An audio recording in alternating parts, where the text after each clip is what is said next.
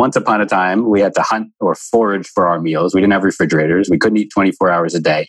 And we might actually go a couple of days without eating, right? If we, if we couldn't find something to eat, we might have to keep looking. And if that situation occurred and after a day we were sort of, we couldn't think and we couldn't react and we were just a mess, we would never have found that next meal. And as a species, we wouldn't have survived.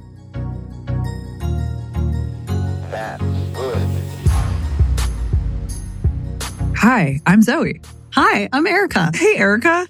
This is our podcast. Well, what do we do on the podcast? Uh, we talk to wellness experts. Well, what do we talk about? Mm, wellness stuff. And why are we doing this? Because we want to have an inclusive conversation about things that you can actually use and apply to your life. Right. We don't think that wellness should feel preachy. We think it should feel like everybody can participate. That's right. So if you like what you hear, tell a friend. Give us five stars. They're all free. All of the above. All of the above and think of us as your navigators on the bumpy highway to well.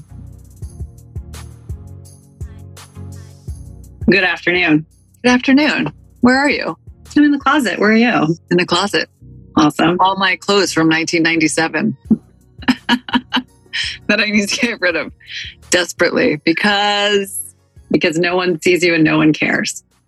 Because no one sees me, no one cares. And oh, P.S., you're not 20 anymore. No, I know. I have a few. I have a few pieces in here that suggest aging in a graceful way.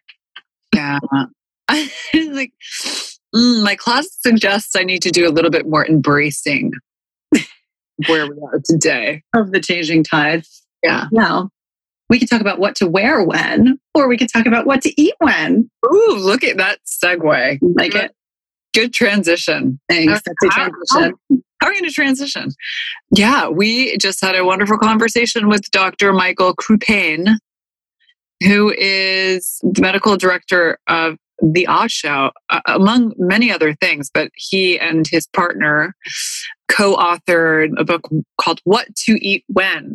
And it's a cookbook with amazing recipes, all about when to eat and then what to eat. Yeah, we we talked a bit more with him about specifically um, eating in certain windows for weight loss, and I mean, this is not you know news at this point that we're all learning. I think in, in a good way that you know it does matter when you eat, and intermittent fasting certainly plays a big role in that, and people are very familiar with that concept now. But they're kind of breaking it down into more specifics about, you know, it's not just about the window that you're eating, but it's also about which types of food you're eating during that window and whether it's better to have calories or uh, carbohydrates the beginning or the end. It's, it's pretty tactical and, you know, super helpful and, and relevant information, I think, for most people.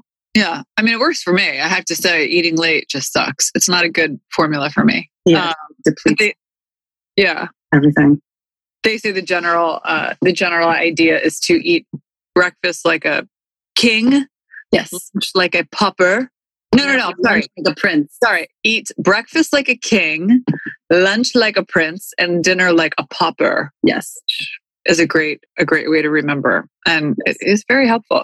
Yeah. And it's really it's a beautiful book too. There's lots of amazing photography and great recipes in here. And, you know, I think their approach is it's a little refreshing in that there's a lot more they encourage you eating rather than eliminating. Uh, I think there are so many diets and, and fads out there right now that you know are eliminating entire food groups. And for the most part you know this whole list with a few exceptions that we dove into in, in, in the conversation but it's pretty it's pretty universal and it's just kind of common sense based. Like plant-based makes sense limit your meat and you know saturated fats and you will probably see some good results all right. Well, we're going to stop talking now. Go ahead and just play the darn episode. Yeah, um, I'm going to stop talking and go finish my eating window. I'm going to go cook some eggs and coconut oil.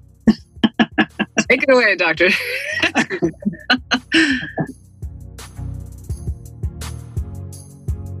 we love giving you ad free episodes, but mm, you're going to have to listen to this one real quick. Because this episode is brought to you by us.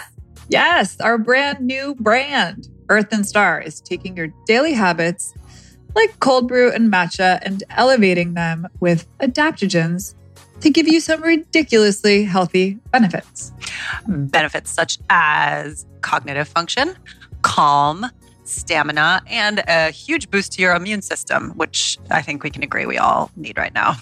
Our super convenient, ready to drink lattes are 100% certified organic and plant based, made with what else? Frothy oat milk.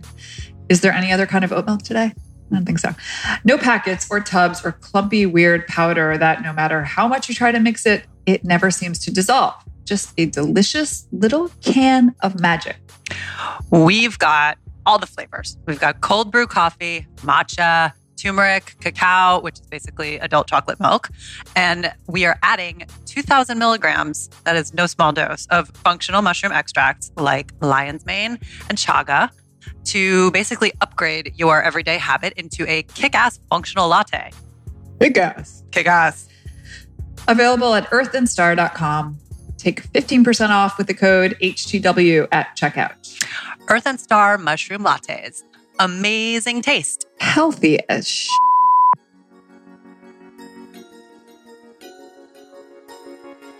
Welcome, Dr. Michael Crupain. We have your book, The What to Eat When Cookbook, which uh, we understand is kind of a sequel to the What to Eat When book. So now you're giving us all your amazing recipes and, and uh, secrets. Thanks for joining us. Yeah, thanks for having me.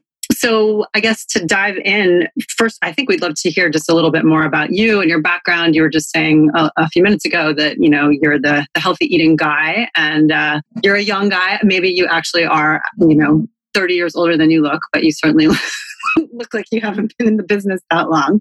So, what what is your background, and, and how did you arrive at both medicine and food, and the kind of the intersection of both?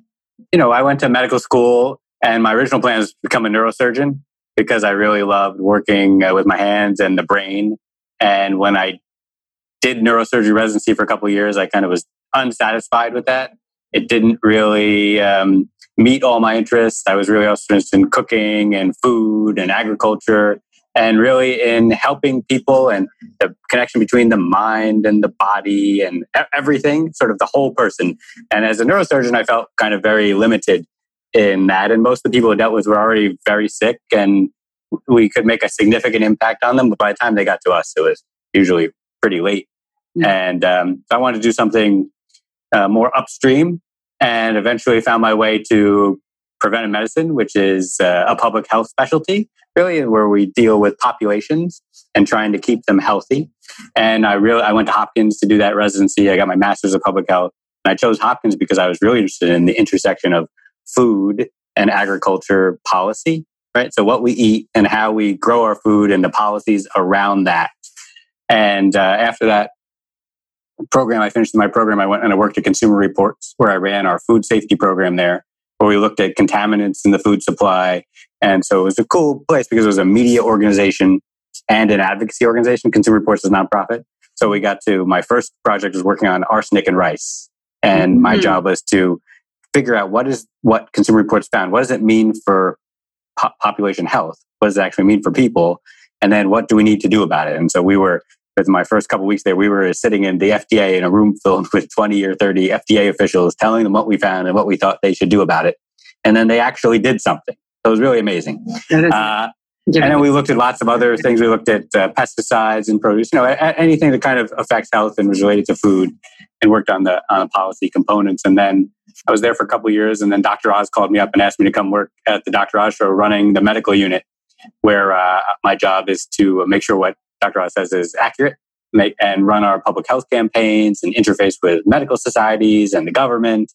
So it all kind of fit together because I I love food, I love cooking, I love public health, I love the media and keeping giving people messages about how to keep them healthy. And then Mike and I started working together and we wrote uh, What to Eat When and now the What to Eat When cookbook. And um, that's where we are today. Very cool. Are you based in New York or where? Yes, I'm based in New York. Nice. Okay, so can we just dive into the sort of overview and the rules of what to eat when and what is what is the general idea here? Sure. Yeah. So what to eat when is is really uh, uh, to me it's a cool book. It's kind of changed my life working on it. I was always interested in a peripheral degree, like when how when you eat matters, but I was more interested in saying eh, it doesn't matter. right? When I was a kid, my mom always made me eat breakfast and said it was the most important meal of the day, and I was like, "eh, that's not so such a big deal." and I never really was into it. And then when I was actually in a neurosurgery resident, I my first rotation as a resident was on night float. That's where you work overnight and you sleep all day, so sort of the night shift. And I got into the habit starting then of eating a really big meal at around five or six o'clock at night, and then going to work, and then coming home being really tired and going to sleep. So just eating once a day, and oh, and eating at night. And I had that habit for the next fifteen years.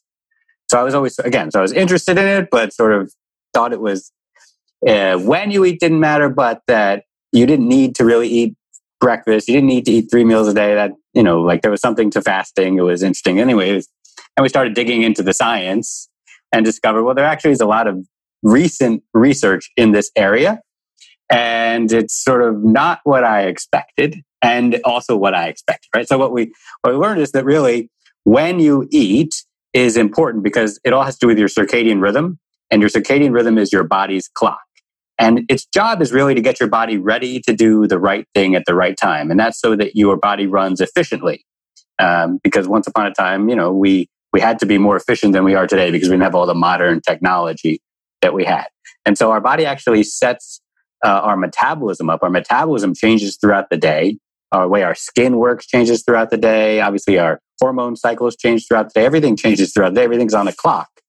And our metabolism, again, is also on this clock. And our body is sort of set up better for our metabolism to work better at certain times than others, right? So our body actually expects us to eat during the day when the sun is up. The sun is also what sets our circadian rhythm and expects our body to fast at night when it's dark and we're supposed to be sleeping because humans still haven't figured out how to eat while they're asleep. So I'm sure yeah. people are working on it. and, and so, and so the idea there is, uh, again, that our body is more efficient if we eat during the day, less efficient if we eat during the night. And we can get into that more in any degree that you I, I would like to get into it. I mean, right. I, right? So, like, yeah. So, so there's a, so if we dig in a little deeper, a couple things are happening, right? So there's something called the respiratory quotient, which is something we learn about in medical school, which is sort of a, a measure of the kind of fuel your body is using. So you could be using carbohydrates for fuel. You could be using fat for fuel. Those are the main two fuel sources, right? And depending on what your respiratory quotient is, it kind of tells you which is your preference at that when it's measured.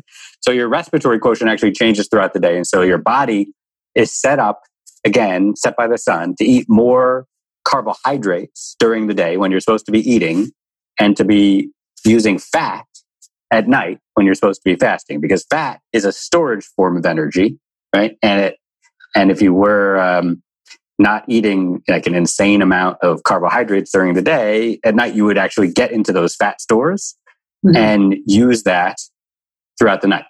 Does that make sense? That makes total sense. Yeah. I, I feel like I've always kind of understood that or that was like the the information that I had. And then I think you know over the fa- past few years and maybe you'll you'll correct me here too but the the idea was like your fat load should be in the morning and like right when you wake up like your your breakfast should be so fatty. And i feel like i've talked to so many functional medicine doctors about this. Mm-hmm. And it's like that's where it should all happen your brain is just like on fire and like burning all these calories and it's like craving fat and then you know later in the day you can start introducing some slow carbs or whatever but i've always I don't know. I've always like been so I've, I've been on the opposite where I want to eat sort of fattier foods at night and then throughout the day. Well, yeah. so I'm not I'm not saying you should eat fatty foods at night. No, no, no. I, but you know what I mean. Like I, I will have like fish or avocado or something along those lines, as opposed to like you know um, whatever some carb heavy like a bowl of pasta at night. Yeah, For well, that, that and that's good. You should you should you should eat. I mean, the idea is that you eat more of your carbs early and less later. But the, actually, the whole big principle is you eat, you eat more early in general and you eat less later. So we, we say you should get about uh, 75%, let's say, of your calories before 3 p.m. Mm-hmm. And so you're making breakfast and lunch your biggest meals of the day and dinner are the smallest. Now, this is kind of seems like a little different than where I started off, where I was saying, you know, my first principle was maybe breakfast isn't so important. And now I'm saying you should eat more early mm-hmm. and less later. And it really doesn't matter uh, if it's breakfast or lunch or you know like you know putting the labels on your meals or exactly when you eat them just in general you should eat more earlier in the day and less later so i got our I was never a breakfast person, so I can understand if people don't want to eat breakfast. But as you actually change the time that you eat, you actually appetite changes. There's research to support this and lots of experience from people. Mm-hmm. So now that I make breakfast and lunch my biggest meals of the day, eh, when I wake up, I'm a lot hungrier than I used to be, mm-hmm. uh, than yeah. I never did. But so, okay, so this, the idea here is, I, I understand in terms of the, you know, the times of day, but how, how directly does this correlate with this concept that we're now a bit more familiar with as a culture of intermittent fasting, which is to say, you know, you have your window, and some people are on a 12 hour window, which is not really necessarily a fast, I guess, and some go as far as 16 or even 20, um, which seems totally extreme and insane to me. But that's also because I like food, and that just seems like a very small percentage of the day to do something quite so pleasurable. But is this is, is this exactly the same thing? Because parts of it sounds very similar, and then parts of it sound a little counterintuitive to me because the sun is up at 7 a.m. But if your window is saying, you know, you're not eating after 6 p.m., then you're not supposed to eat again until 10. So, how do those two things agree and disagree? Yeah, they, they tie together nicely. I think that the concept of eating with your circadian rhythm ties into fasting because, as I said, again, our body expects us to be not eating at night. So, that's, that's a fast. And what we say is you should eat with the sun. So because your circadian rhythm is actually set by the sun. And again, I think sort of think a little bit prehistorically, maybe if we go back, once upon a time, we didn't have lights. We didn't have refrigerators, you know, so we couldn't eat 24 hours a day. We had basically had to eat mostly when the sun was up. That's when we ate most of our calories, mm-hmm. or we should have, because that's when it was possible. And it was harder to do at night. And we had to, you know, protect ourselves from predators and such. And so our body, that's how our body evolved to be, to expect us to eat that way and to be efficient to eat that way. So the window that you eat ideally is with the sun and that changes throughout the year. But to make it simple, yeah, we say, you know, try to eat in that 12 hour window. Try to eat not after it gets dark. And if you can extend that window, like in the winter, if you're cool with it and you can extend that to 14 or 16 hours, that's great but 12 hours is pretty good. A lot of this research comes from animals. It all comes from animals, really, or it starts with animals. So when you, when you, um, mice or rats, they have an opposite uh, life of us, right? They come out when it's dark and they uh, go to sleep when it's light. And so it's the same rules, just flipped upside down. So they, when they study them, they, they mess with their light and dark cycle. And they find that if, if they provide them with food, like high fat, a high fat diet, let's say, throughout 24 hours, um, they'll gain weight, especially if they're eating during the period where they're supposed to be sleeping. But when they restrict them to only eat in their window, they don't. Hmm. And the same thing when with like fruit flies is a great example. You wouldn't think fruit flies were that interesting, but they actually are. when you feed a fruit fly 24 hours a day, they age and they eventually and they die pretty quickly, relatively speaking. When you limit the time that they have their food to 12 hours, they fly better for longer they just look like younger fruit flies. And again, same, same concept. where we're getting the idea Sexy from fruit fly. yeah, it's where we get the idea for intermittent fasting, and so it kind of ties together. Now, in in my in our view, we, you should have that window. Like what I used to do when I was a resident was the wrong way to do it. I, I fasted all day and I ate at night. Right? I should have been doing the opposite. I should eat as little at night as possible or nothing. Sometimes now I if I have a big breakfast and a big lunch, I don't feel hungry at night, I don't eat at night. Mm-hmm. So I can stop eating by three or four o'clock. We're not telling you you have to do that. But if you make that dinner a small meal and it's earlier rather than later, you're yeah. going to get that 12 hours in. And if that 12 hours corresponds to 7 a.m. or 8 a.m. or 9 a.m., that, that's fine. Doesn't matter. Yeah. But ideally with the sun. But yeah, so this yeah. is sort of like as it compares to intermittent fasting, this is sort of a mini fast. And then if you want to occasionally or intermittently, you know, fast longer, you can, it, will have sort of different effects. But this is sort of like an everyday kind of mode that you're supposed to be in. Yeah. And there's also, uh, as you kind of say, there's a lot of ways to intermittent fast. You know, there's the uh, fasting mimicking diet, right? Where you will fast for four days or five days a month, every couple of months. Right. Like it, and then there's people who fast every other day and lots of schemes. This is sort of a lifestyle where you are building a fast into your daily life. Yeah, I mean, I've totally felt it. I've actually described it because my husband is a super late eater. and uh, and and I would call him a horrible mor- morning person. Um, and I think that those two things are connected, but he does not. so, you know, it's funny. Like I've really, I've really noticed over the years, like if I eat late, and you know, sometimes that means like after seven, or sometimes it means like ten. I, it's almost worse than a hangover for me. Like it feels in the morning like I'm so slow and so groggy and just like do not feel mentally or physically sharp at all. So it, it's very interesting. The, the the problem for me sometimes, and maybe other people have this, is like if you have children, if you have young children, and you have this sort of like super early dinner at like five o'clock, and then around eight o'clock you want to eat dinner again or nine o'clock because you're starving. Do you have children? No. No. Erica. All right. Well, I'm not talking to. Well, if anyone who's listening has children and has experienced this, please share your stories. Yeah, I think what you'll find again is if you if you do it consistently, Yeah. you won't feel hungry again. Yeah. If you actually eat at th- that time, it, it becomes sort of a habit that you're used to eating at that time. Your body is used to that. You've changed that habit. Your body adjusts. Mhm. So, like, what's bio? I mean, we know kind of what's happening when you fast, but can you talk a little bit about, you know, what is the sort of cleanup mode while while we're in that zone, while we're sleeping, you know, sundown to sunrise and not eating? Like, why is that so restorative? Yeah, well, so we don't know exactly, but there's a couple of ideas we can we can go over, right? So one of them has to do with uh, well, it all kind of ties to insulin, and so let's start let's start with that. It's something I should have explained before too. The other thing that your met- metabolism does throughout the day when it's changing is actually your body's insulin resistance changes, right? So we know about insulin resistance. If you have diabetes, you're insulin resistant. That means your cells when they see insulin don't react the same way and don't take glucose, the sugar, up out of your blood. That that makes sense. Mhm. So so throughout the day, you become more and more insulin resistant.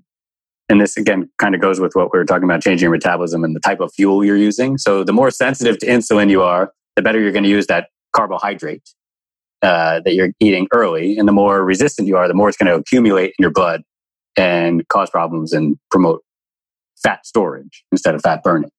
So again, when you sort of eat your carbohydrates and eat more early and less later, you are accumulating less stores of uh, glucose and glycogen in your blood and having less insulin resistance at night, which is helping to promote fat burning and fat fat storage, which should be a metabolically favorable thing to do.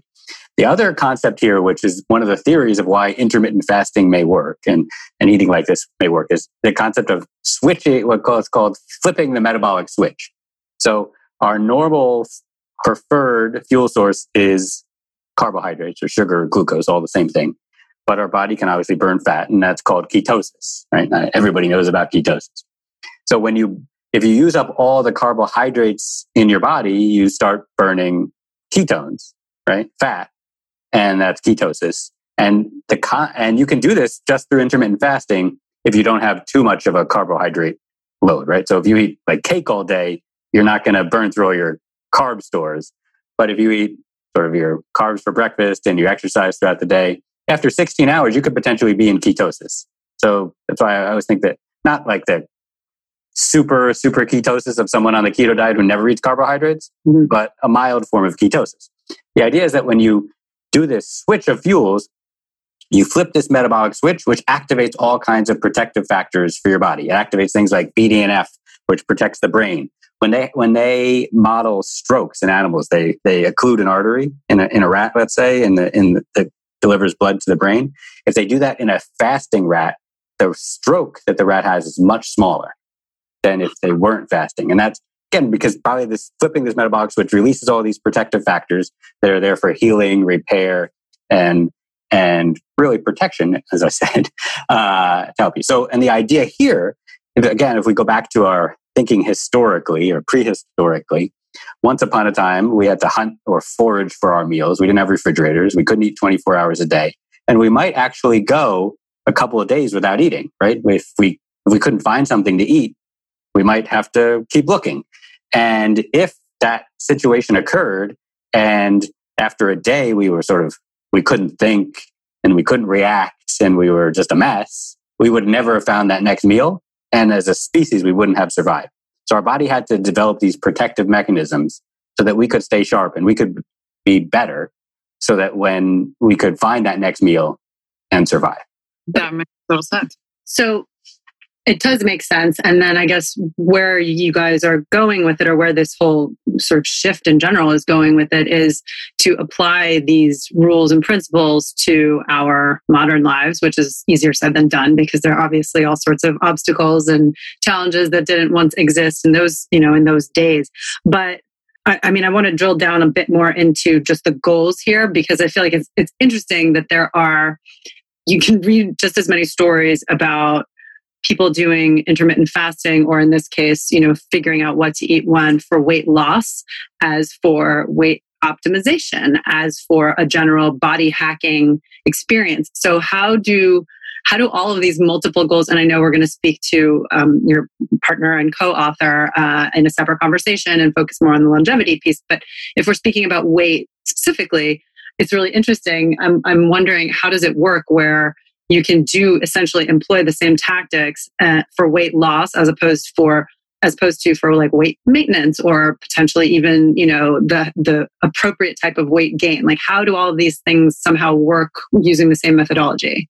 Yeah well it's complicated. And I, again i don't think we totally understand all of the reasons but there's some interesting research that can maybe point us in slightly the right direction. And a lot of it's what we've already talked about and kind of tying it together. So there's some interesting studies. Well, basically, weight loss, right, has to do with calories. I know people sometimes don't like to think about it, but you know, it has to do with energy balance. And if we use more energy than we take in, we're going to lose weight. And if we use the same amount of energy we take in, we're going to maintain our weight. And if we take in more energy, we're going to gain weight.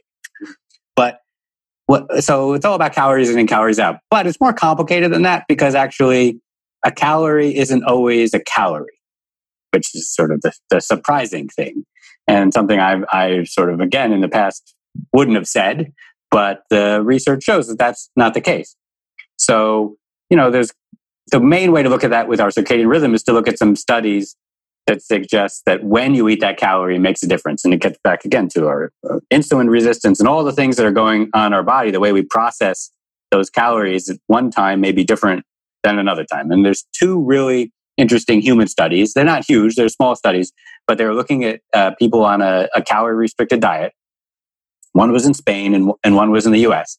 In the Spanish study, they had people eat a certain number of calories and they looked at when they ate those calories and they basically divided the group up into two into two groups those who ate those calories before 3 p.m and those who ate those calories after 3 p.m right so in spain lunch is the largest meal of the day traditionally they might eat late into the night, which they shouldn't do, but they're getting the majority of their calories early, uh, traditionally.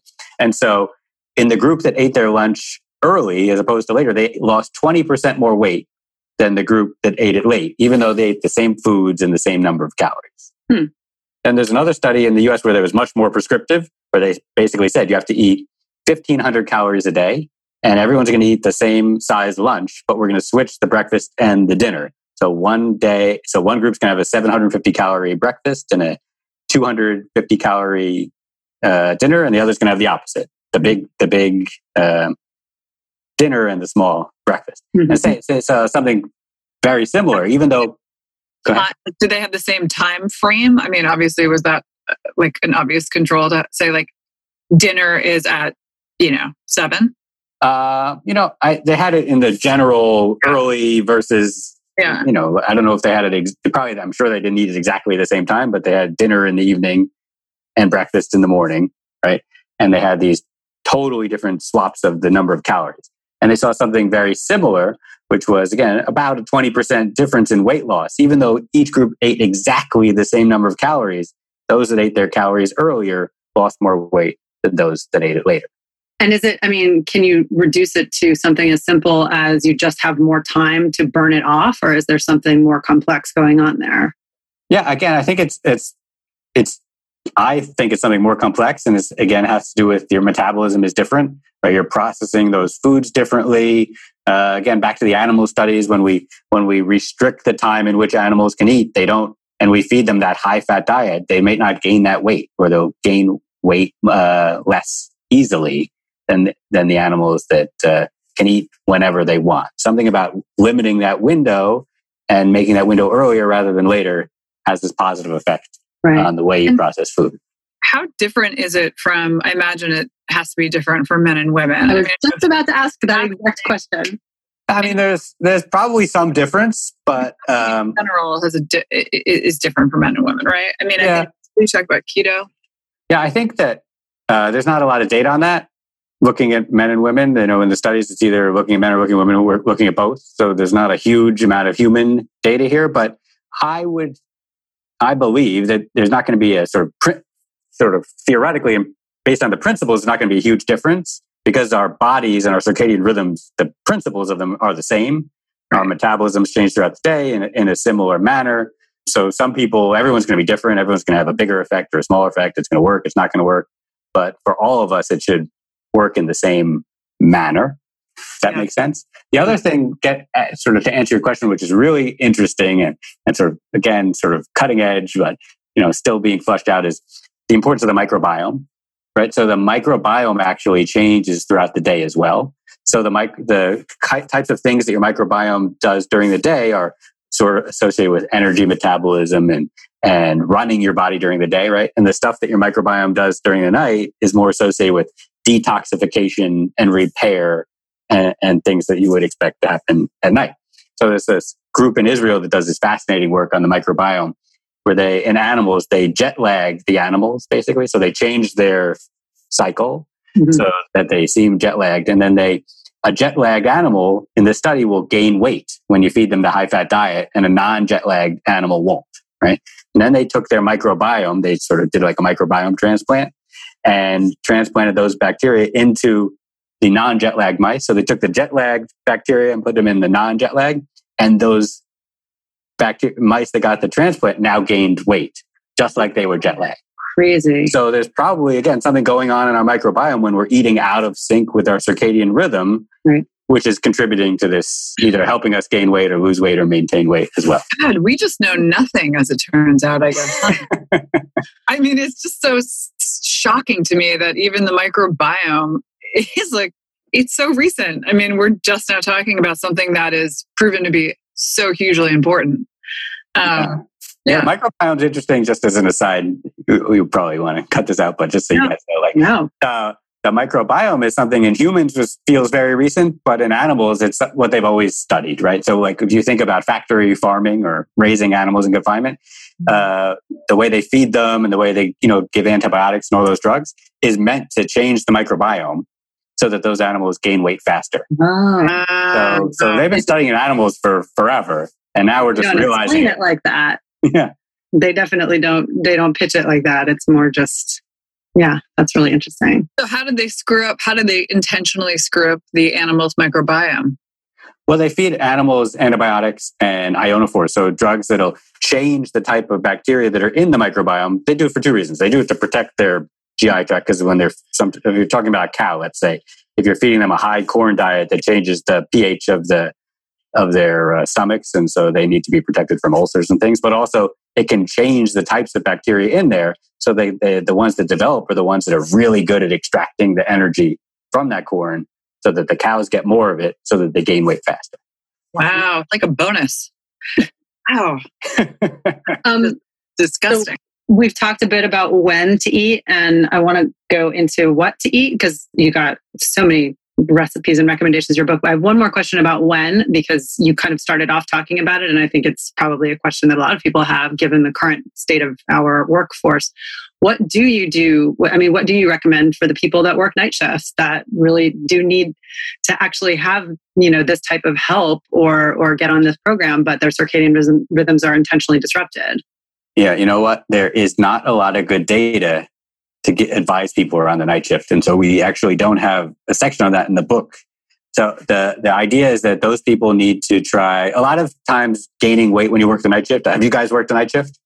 Not in Um, not since the days where it was very hard to gain weight and i'm very I maybe since like uh, bartending days, that Yeah. was you consider that the night shift. All right. Well, so there's some. So that's a good example too. Uh, there's things that happen at, during the night, right? That uh, and availability of food at night is not so good, right? So if you're working at a, in a hospital or in a or in a bar, like you're not going to be able to get healthy food during the night, right? There's going to be fried food or snacks or pastries or things that aren't so good for you, right? Um, so pro- the best thing for the night shift is to try to eat your main meal before your shift, bring healthy snacks with you, and have a light, maybe a light meal in the morning, but really to focus on that time during your shift that you're not mindlessly eating, that you have something if you if you get hungry that's not uh, you know just loaded in sugar and and fat.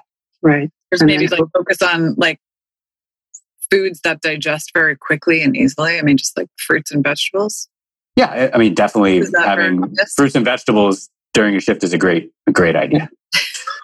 Well, so let's use that as the segue into what to eat because you definitely have a ton of recommendations. I do have some questions about certain recommendations because it's not, you know, there's so many different dietary protocols these days, and whether it's, you know, grain free or gluten free or high dairy or low dairy or, you know, FODMAPs or like leptins and lectins. What, so, what is the general food philosophy that you guys are bringing, and what does that represent? How is that represented in your food lists? Yeah. So, I mean, the general philosophy is the healthiest diet is a plant based diet. And a, di- a diet rich in fruits and vegetables, whole grains are cool, uh, and low in red meat. Mhm. That's that's the overall big picture. I just like I can't. I, I don't. I never know how to navigate these conversations anymore because it's like I, I there are so many um, doctors and um, practitioners. I mean, the schools of thought just vary so dramatically sometimes. Where I'm like, you know, I talk to a lot of functional medicine doctors or Chinese medicine uh, doctors, acupuncturists, that sort of world.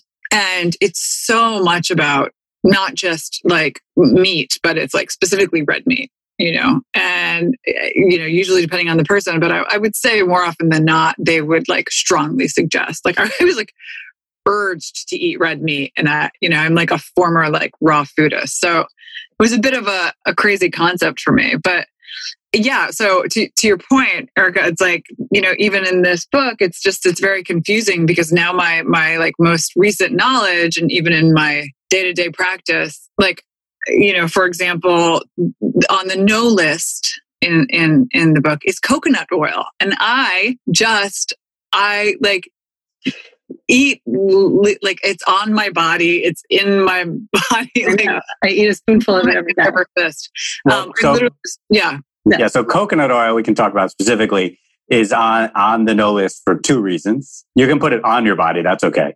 Uh, in your body is different. There's two. The number one reason is when Mike Roizen worked at the NIH as a as a uh, young scientist, they used coconut oil to create models of Alzheimer's in animals, Mhm. and so he it causes it in his work in the past. It caused inflammation in the brain. They used it very specifically for that, and so he, based on that, doesn't believe it's. Uh, a good choice.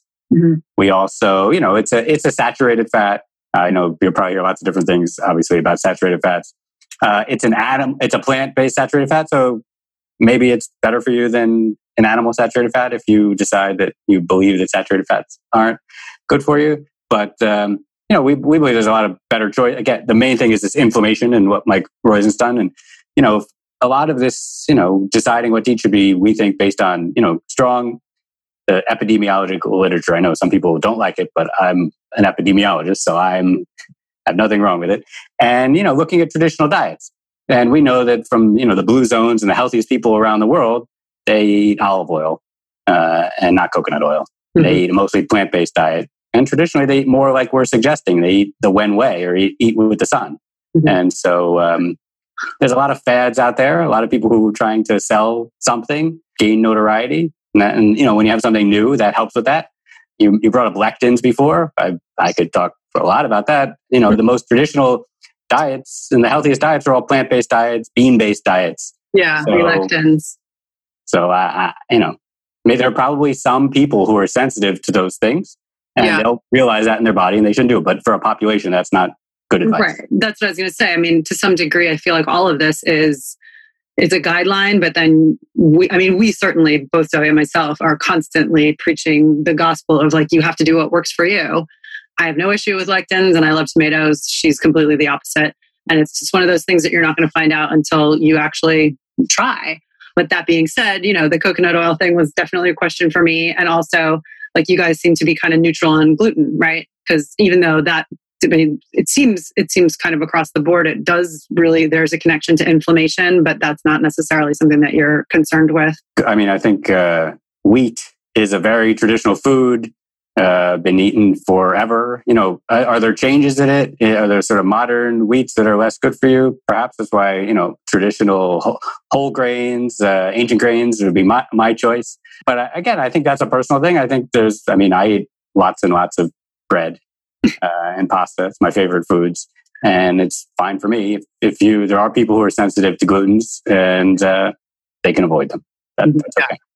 Okay, egg yolks. Talk to me. Yes. Oh, this is this is a I think a controversial thing in the book. So You knew it was going to come up. and this is based on literature that comes out of the Cleveland Clinic. So there is a substance called um, TMAO, and TMAO is an inflammatory substance in your body that's associated with uh, platelet aggregation, so um, plaques and heart attacks, basically, and and also is associated with cancer. And TMAO is made uh, in your body basically when your uh, microbiome is exposed to certain types of amino acids or proteins. They convert those to something called TMA, which then your liver converts to TMAO. Right? And the studies of the Cleveland Clinic have showed that vegetarians in general have very low levels of TMAO in their blood, and meat eaters have higher levels. And when you have these crazy studies, which I don't understand how they actually pulled them off, but they got vegetarians to become meat eaters to do this study and show that they can change their microbiome and get them to create more TMAO. And uh, egg yolks are a food that's rich in the precursors to TMAO. And so that's why we uh, have them on the sort of oh, don't eat so often list. But if you, you know, again, I think the science here is going to change. When you talk to people who do the TMAO um, research, not every, not everyone will make a lot of TMAO in response to egg yolks. And there'll probably be a blood test in the not too distant future where you can find out if you're one of them. So Mike Roizen will never eat an egg yolk. I'll eat it. Well, I cannot wait to talk to him because I cooked, I cooked eggs in coconut oil for my daughter Oh my goodness. Head would You guys are going to have quite the conversation. Mike, Mike doesn't hold back about how he feels. Damn. Okay. I also will preface all this with I come from blue zone uh, uh, background here. I got the I got the uh, my dad's from a blue zone, Okay. so maybe I have I, I need to be tested for something. Maybe there's Where is he from? uh, Icaria, uh, Greek. Okay. Oh, wow. Yeah. Cool. Yeah. big one, big blue Yeah, zone. that's a, that's a good one. Good one. Yeah. Let me tell you what they they eat kind of late there. and they drink some red wine. They drink a lot, and there's a lot of wine. There's also a lot of lot of chicken. There's a lot of egg action, like oat. Beans. They eat a lot of beans, though, don't they? Yeah. Yeah, a lot of beans, a lot of walnuts. Anyway, Our favorite food. Um, your favorite food? Well. I'm going to take, yeah, I'm going to challenge you on that because according to the book, one of your favorite foods is cheese. And My personal favorite food. yes. Yeah, me too. Yes. Yes. I love cheese. Okay, cheese. so let's oh, talk also, about that. sorry, wait. Let me just say one more thing about my Greek heritage. Um, largest consumption of cheese in the world. Which country? Greece. Greece. Greece. Wow. It's Greece. All that feta. Anyway, continue.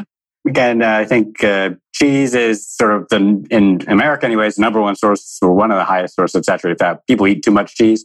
I love cheese, but uh, I try to eat really. I have friends who make cheese, so I try to eat like you know really good cheese and not eat too much of it.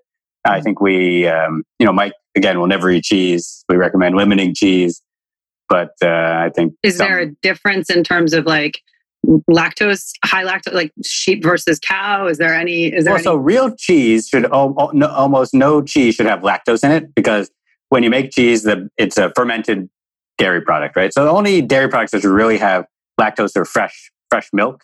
If you have yogurt, there should be almost no lactose. Mhm. Uh, not that we recommend butter, but butter has almost no lactose, and cheese has almost no lactose because it's all been fermented away by the bacteria. Right. So I, I always think that fermented dairy foods are the best choice if you're going to eat dairy Right. rather than than fresh dairy. It's a more again a more traditional way of of eating dairy. also more delicious, if we're being honest. I mean, I agree, but But walnuts are one of my newer favorite Oh foods. yeah, I let's mean, go back to I mean, walnuts. walnuts. Walnuts are, are a super healthy nut. They're, they've got omega threes in them. They've got healthy fat. These healthy fats, which are the omega threes. They've got protein. They've got fiber. And you know what? When you when you start cutting sugar out of your life, walnuts actually taste kind of sweet, Mhm. um, and they really go well in a lot of different dishes. I mean, in the cookbook, we, I included walnuts in a lot of the recipes that I that I created. Um, so They're also good for because back in the day when you know we were in doing a raw food program, we had a juice company and there was a food component. Their walnuts we used a lot to make um, like nut meat. Essentially, they blend up really well because there's so much oil that I feel like they swap in to meat free recipes as like a really good like you know imposter. Yeah, I mean, I use them in a, in a, book. We have a lot of like pesto kind of uh, sauces. There's walnuts in all of those. Mhm. Walnut walnuts are, are great. When we talk about what what you should eat, let me just tell you one other sort of principle, and not a rule. We don't like to say rules, but these ideas is that we say, and it's kind of the one of the big reasons for the cookbook is we say don't stereotype food, and that's getting back to something we talked about a little bit earlier. I think is that what you know we as a society we think okay breakfast is cereal and pastries and dinner is salmon and avocados right but that's a very cultural thing in other societies they don't believe that same thing like in japan they'll eat salmon for breakfast Mhm. so when we say don't stereotype food because we're suggesting you eat more early and less later we're basically suggesting you eat your breakfast i mean your, excuse me eat your dinner for breakfast Mhm. so I'll typically eat cold pasta and broccoli for breakfast, or Mike will have a salmon burger for breakfast. Those are what people might have eaten for dinner, but they're Right. just as good for breakfast. And the book is kind of one of the reasons for the book is to give people lots of ideas. Sure. But here's all the kinds of things you could be eating for breakfast with these plant based uh, uh, dishes that are delicious any time of day, but certainly good in the morning. Right. Well, and conversely, I think breakfast for dinner is highly underrated. Right, I just want to get your take on two other foods: Okay. nightshades, because I stereotype and hate them. They're horrible. But what, what do you? Oh, do you have any? Again, I mean, I think if you're sensitive to nightshades, then you shouldn't eat them. Yeah, Uh, I love them. but no uh, studies about you know how I might be right. This theory.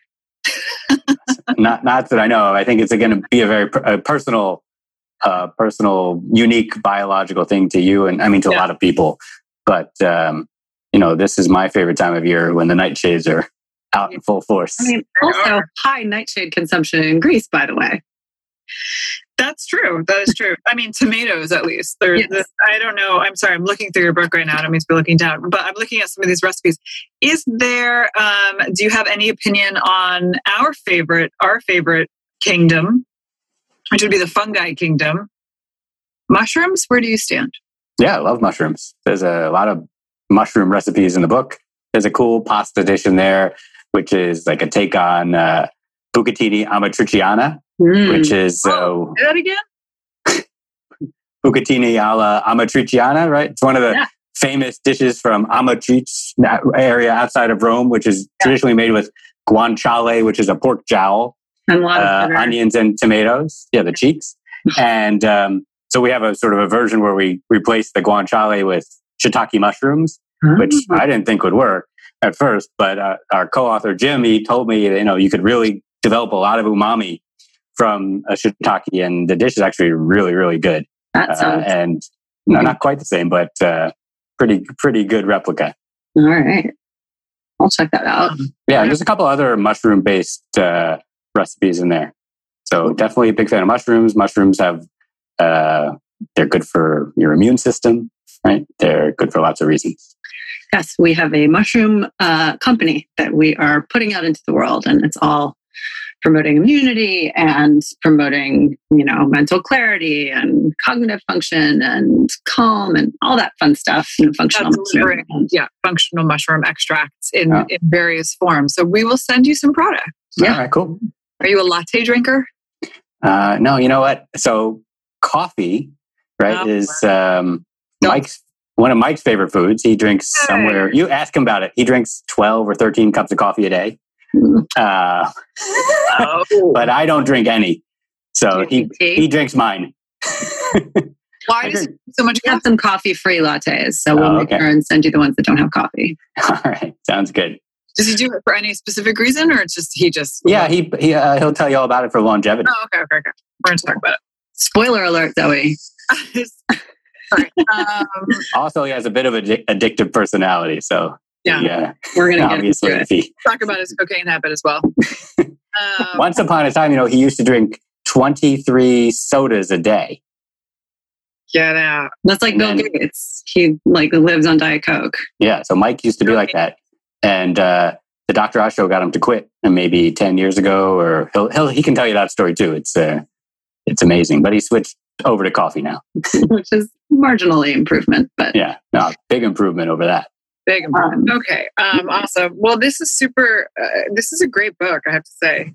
it's very beautiful too. The pictures, the photography is gorgeous. Oh yeah, thanks. Yeah, we spent a lot of time picking a photographer, thinking about what those dishes would look like because you know we eat with our eyes as well as our our mouths. You know, Right. I'll tell you, writing do the cookbook. I wrote about half the recipes. Chef Jim Perko did about the other half. I love to cook; it's my passion.